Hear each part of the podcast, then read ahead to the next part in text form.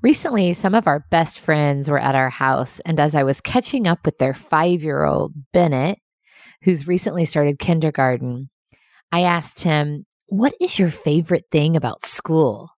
And without hesitation, he said with so much certainty, the letter P.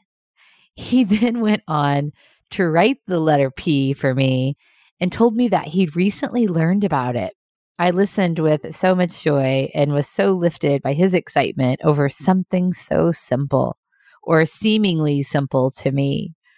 You're likely familiar with the Robert Brault quote Enjoy the little things, for one day you may look back and realize they were the big things.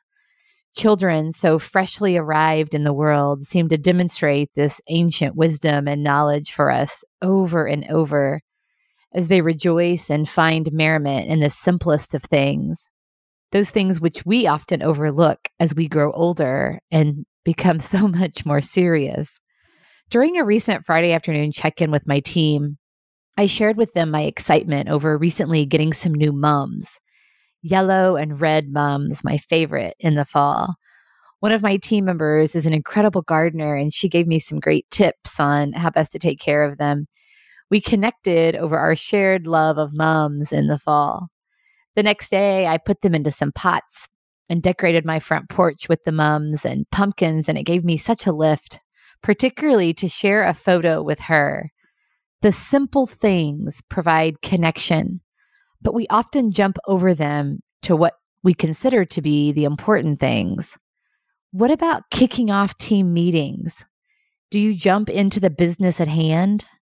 Do you look at the revenue report right out of the gate? If so, you're missing out on an incredible opportunity to connect with your team first. Take 10 minutes to share something that you're grateful for or share a simple story of something you've learned recently. Look for the opportunity to connect with your team through the simple things. In other words, what is your letter P today? No doubt there is beauty and joy all around we take the time to look for it. What a great way to take care of yourself and each other.